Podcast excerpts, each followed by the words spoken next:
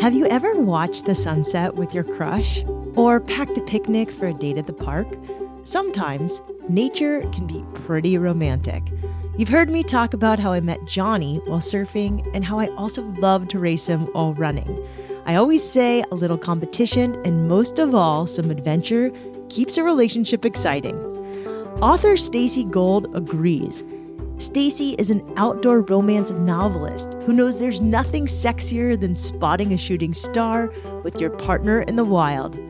I'm Shelby Stanger, a hopeless romantic, and this is Wild Ideas Worth Living, an REI Co op Studios production.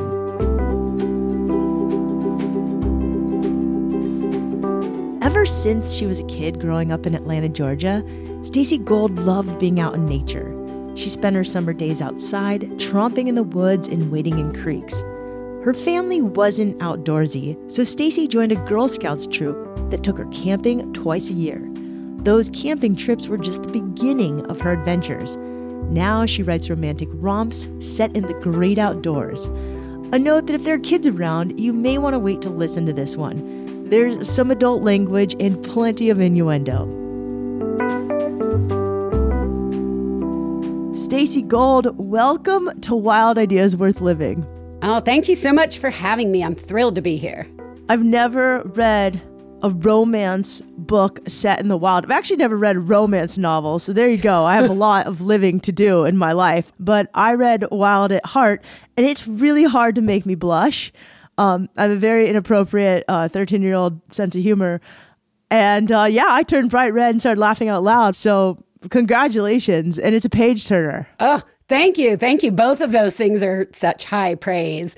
I love to make people blush and laugh out loud.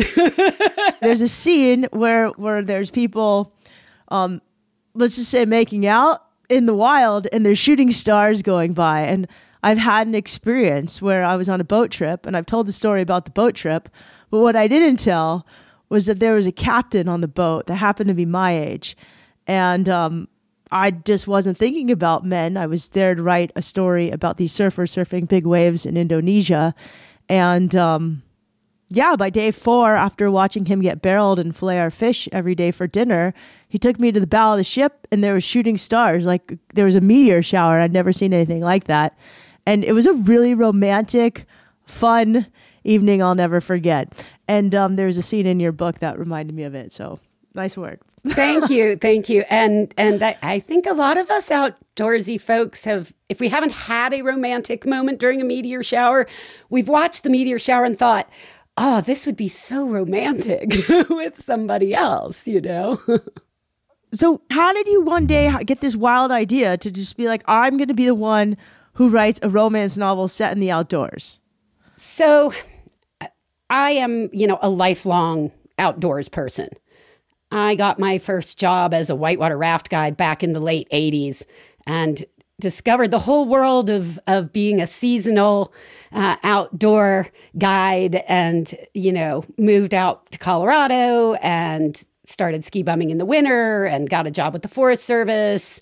Um, I was a backcountry ranger. I was a naturalist. I was a river ranger, all kinds of things over the years. I pretty much, I mean, once I discovered whitewater rafting, I was like, oh, I just need to center my whole life around outdoor adventure. This is where I'm my best self and my happiest version of myself. And I had actually not read a romance novel since I was about 16 years old until like 10 years ago. I had ended up having my own marketing and copywriting firm for almost 15 years. And I wrote a lot for the outdoor industry. Um, I wrote for other people as well because if someone wanted to pay me well, I'd write it. After 15 years, I was pretty fried and decided to close my business. And all of a sudden, had time to read fiction again because I am one of those readers that once I get into a good book, I just put my whole world on hold until the book is done. But as a business owner, that wasn't happening. So I just quit reading novels. And so when I closed my business, I happened to be at the bookstore and they had a sale table out front. And I randomly picked up a contemporary romance novel and loved it. And I was like, oh my God, this is so cool. This is like women who have their own businesses and are feminist and you know, don't necessarily need like some guy to swoop in, but there's still always that bit of that in most modern romance novels, no matter what. But at least the woman was able to stand on her own two feet. And it had on page sex that was great, and the woman was having good sex. And I thought, these are so much fun. And I started reading them kind of voraciously. And I was talking about one to my husband one day, and he said, You know, you should write one of those. And I laughed and laughed. I'm like, A, I don't write fiction. B, romance? Me? Eh? you know? Stacy's being humble. Adventure laced romance is something she's more than familiar with. Stacy met her husband when she was working at an outdoor gear store in Jackson, Wyoming. The two spent a few days kayaking together and fell in love. Stacy's husband has always encouraged her to push herself both athletically and creatively. Like she said, he was the one who suggested that she try writing romance. Of course, Stacy's books were going to be different from the ones she picked up at her local bookstore. They'd feature badass women, finding men who love them because they're badass, not in spite of it. And they'd be set out in nature, where Stacy had developed so much confidence working as a ranger, a naturalist, and even as a whitewater rafting guide. You started working in the outdoor industry in college, right? You became a whitewater rafting guide at 19. Yes. And I was actually I was 18 when I got the job. And it was it was super random. I had just started at Georgia State University and they had a great outdoor rec program. So I started doing trips with them. So I was over in that area a lot. And I wanted an outdoor job for the summer. I was thinking I would probably end up doing landscaping just because I had seen that they would hire women for that. You know, I wanted something physical, I wanted something outdoors. And I saw a sign hanging up that said raft guides wanted, no experience necessary. And I had never, ever been rafting but I kind of had an idea of what it might be. and I knew that's gutsy. I like it. You know, and it was one of those things that it wasn't even gutsy. It was just total ignorance. Like no idea what I was getting into. You were 18. Good for you. Right, I was 18. It sounded fun. So the company that was hiring did like a weekend hiring camp where they brought all these trainees out and put us in boats and had us try a little guiding. And, and this is like the first time I've ever even been down a river. I am so clueless. I, I look back now and I remember everybody hoisting the raft onto their shoulders and me looking over going, oh my God, am I supposed to be doing that? Wait, I, I didn't even know that's the next step. I absolutely loved being on the river. Like that just felt so good to me. And of course, at the time, I was also tiny. And um, at the end of it, the head boatman looked at me and said, We're not going to hire you because you're clearly afraid to get your hair wet or break your nails, and you just need to go back to the shopping mall. Now, mind you, I grew up working in my father's animal hospital, cleaning kennels, hefting 35 pound bags of dog food. You know, like that was so not me. They just looked at me on the surface, and then I was quite lost you know, because I'd never been rafting. I did not know what was happening. But the minute he said that, there was a part of me that really developed around the age of 16 that was if you tell me I can't do it, I will prove you wrong. So it worked out. I was back at school down in the student center, and another guy that I kind of knew peripherally who guided for the same company on a different river saw me and said, Hey, did you get hired? And I said, No, I didn't. And he said, Well, why don't you come over to the outpost on the other river? We're still needing guides over there. Amazing. And I said, Okay, great.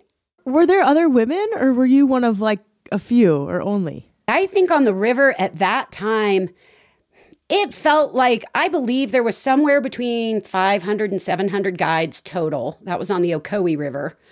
And I'm guessing that there were maybe 10 or 15 women total. Wow. Back then. Yeah, you were definitely a trailblazer. Yeah, it was um it was pretty crazy. I definitely didn't know what I was getting myself into. But of course, that exposed me to the whole seasonal lifestyle of being in the outdoors. And I met people who, you know, traveled to Australia in the winter to keep guiding. And I met people who went to Colorado in the winter and skied instead. And, and I just thought, oh, well, this is perfectly suited for me. I need to be a seasonal worker for a while. And, and I was already trying to get my degree in outdoor rec. Um, but the outdoor rec degree at Georgia State was more about planning parties for senior homes. And of course, I wanted an outdoor outdoor rec degree. So I told my parents I needed to transfer to Colorado State to get a degree in resource management, and that was it. Wow, what a great story, Stacy. And thank you. You know, I had one female surf instructor when I was a little girl. It was it was so important for me to see someone who looked like me in the wild. And if she hadn't paved that path, you know, maybe maybe I don't know if I would have ever found surfing. Yeah, it makes such a difference to see someone else. I was so glad that I knew three of the women guides on the Ocoee, two that worked at my outpost, and another woman who had been guiding for years and was amazing, and everyone looked up to her, and she was teeny tiny, like made me look big. So seeing this one woman who was tiny and who was just crushing it really helped. But I also did get a lot of enjoyment, especially once I got to be a better guide. There was one rapid where you could knock your front left person out pretty much every time if you knew how to hit it. and so if I had a troublesome guy in the boat before that rapid, I'd be like, hey, would you mind moving to the front left? I want to shift the weight around a little bit.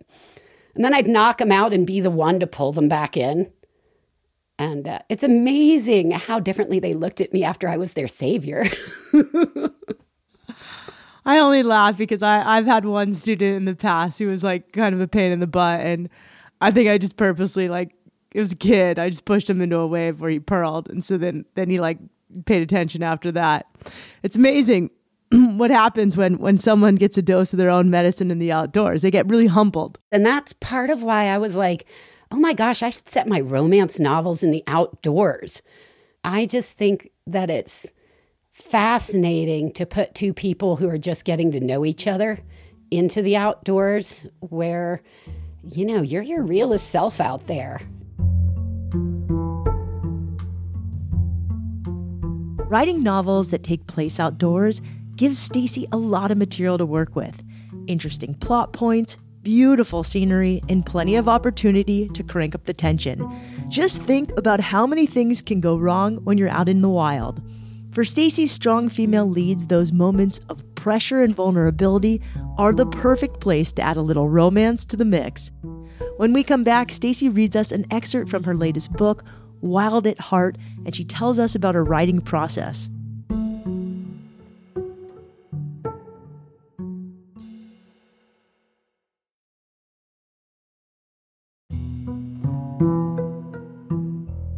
As an outdoors woman herself, Author Stacy Gold writes books about independent women who fall in love and lust in the great outdoors. Stacy's debut novella, Just Friends, came out in 2017. It's the first in a trilogy set at a fictional ski resort. Her latest book, Wild at Heart, is about two backpackers who meet on the Pacific Crest Trail in Washington.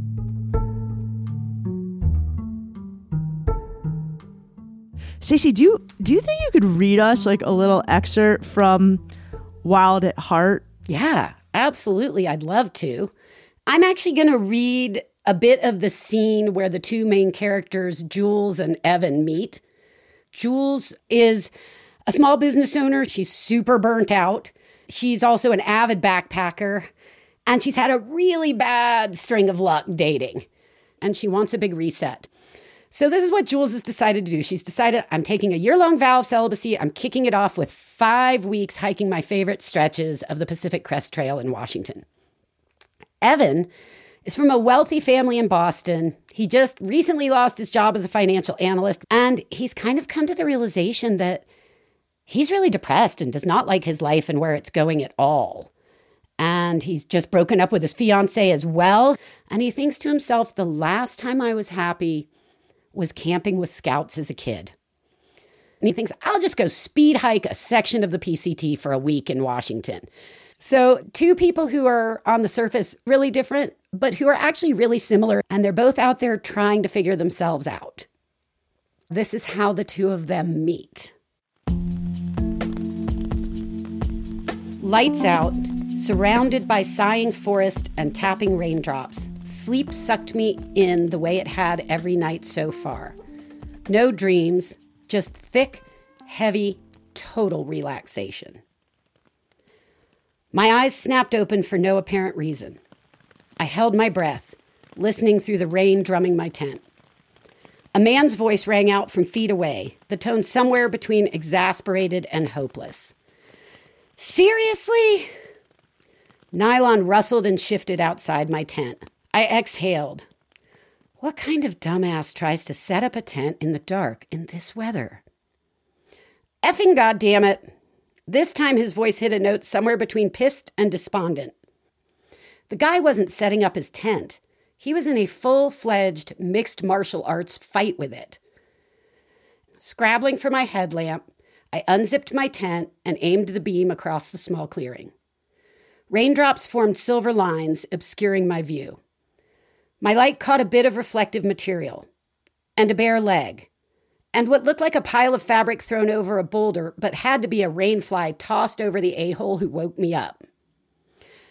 Um, hello? What the F are you doing out there? My breath hung like a ghost in the beam of light. Oh, nothing. Just trying to get some shut eye.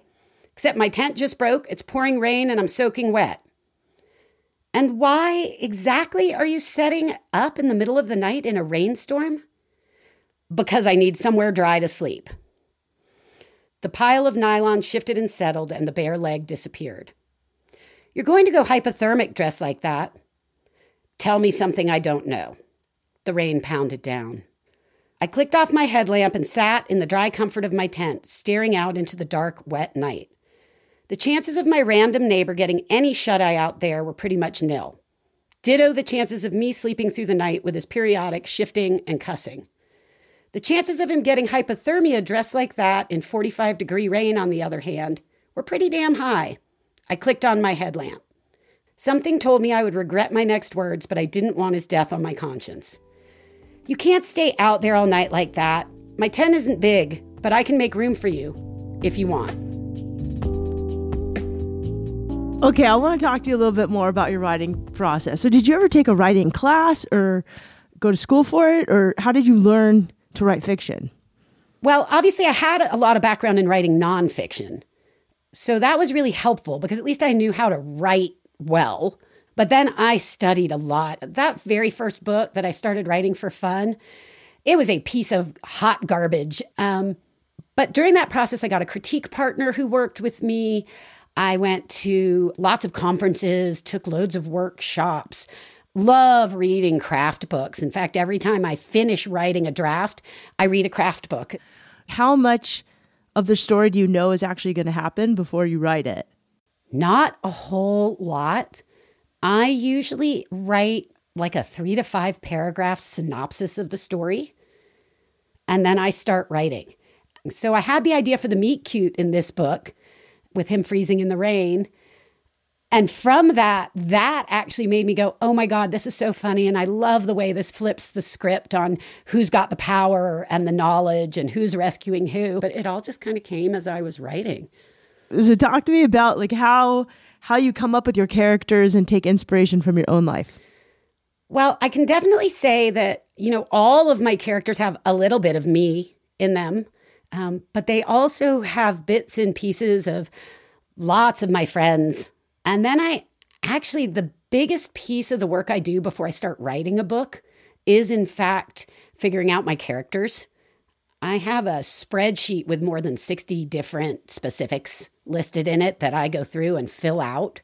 And it's everything from their physical appearance to the type of family they grew up in, the number of siblings, are they rich or poor, did they go to college, what do they do for a living, what kind of car do they drive, what color is their tent, all kinds of different details. And by the time I'm done doing that, I have a pretty good sense of who these characters are as people, if they were real people in the real world.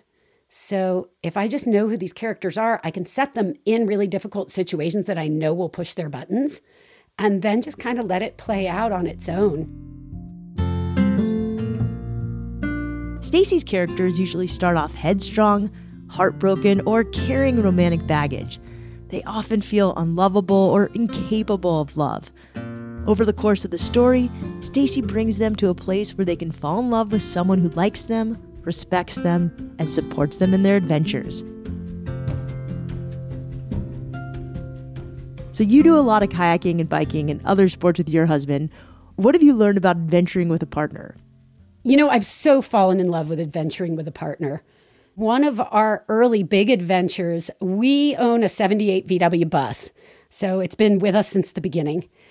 And amazing. Um, when we'd been dating uh, about a year, we loaded up the bus and did a three and a half month road trip all over the United States kayaking.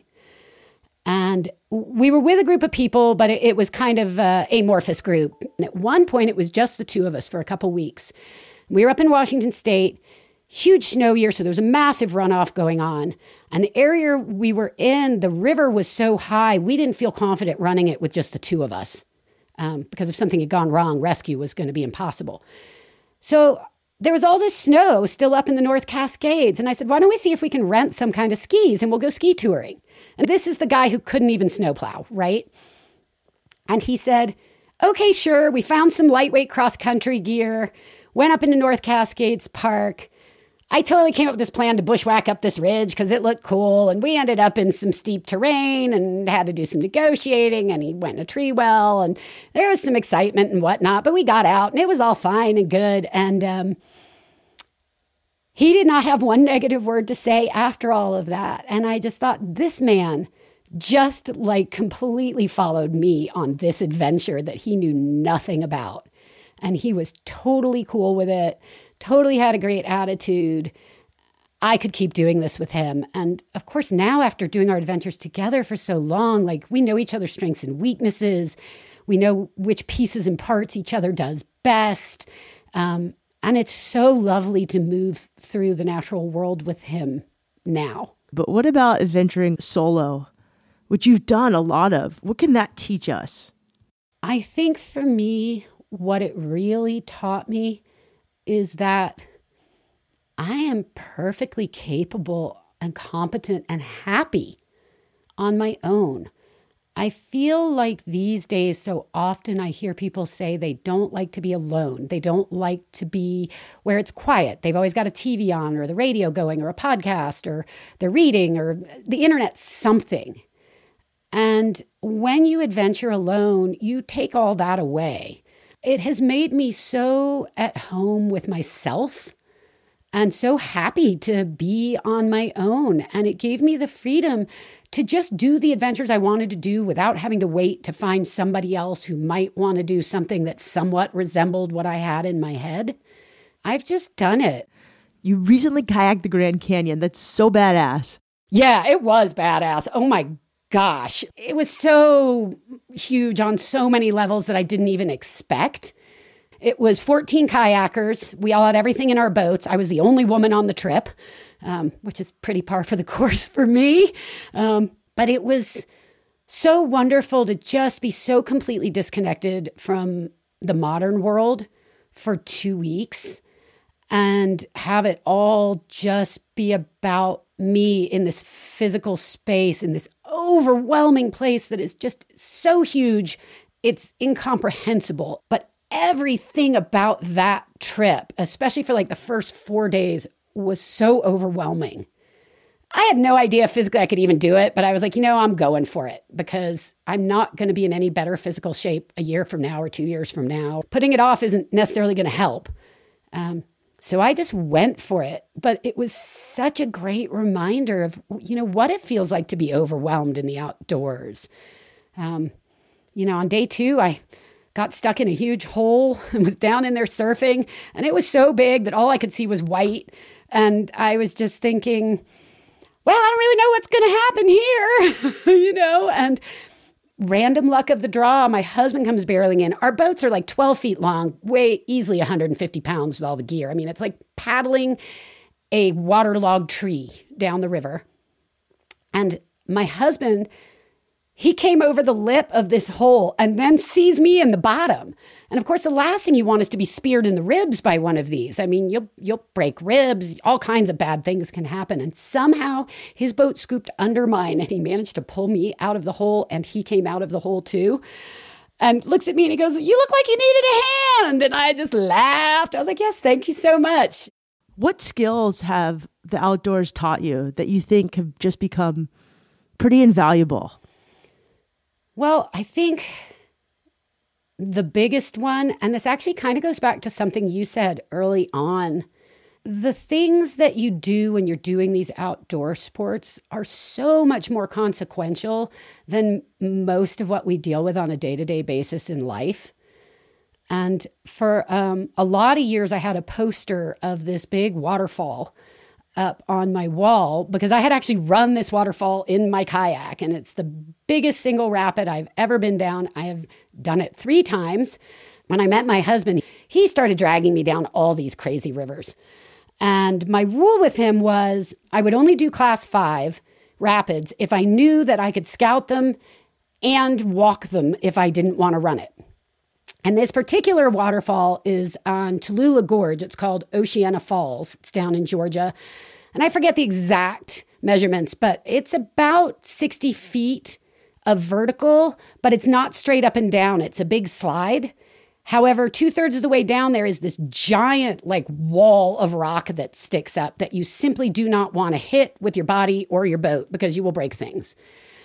And um, we get to this rapid and I'm scouting it and I'm thinking, there's no way I'm running this thing.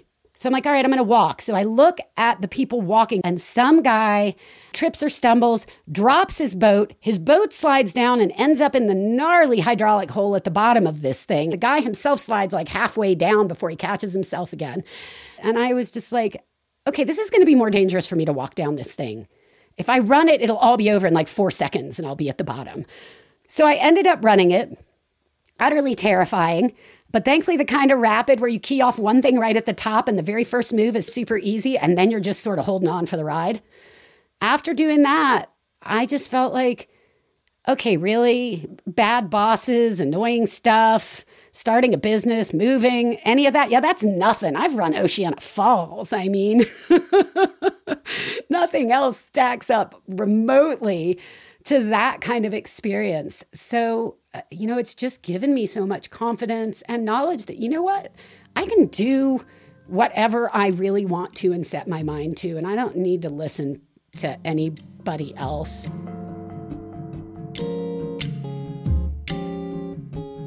Stacy Gold, thank you so much for coming on the show. I had a blast talking to you. You can follow Stacy's latest releases and adventures online at stacygold.com or on Instagram at author Stacy Gold. That's S T A C Y G O L D. Wild Ideas Worth Living is part of the REI Podcast Network. It's hosted by me, Shelby Stanger, and I'm actually on an adventure right now. I'm hiking in Mammoth Mountain with Johnny, and yeah, I'm hoping we see some shooting stars.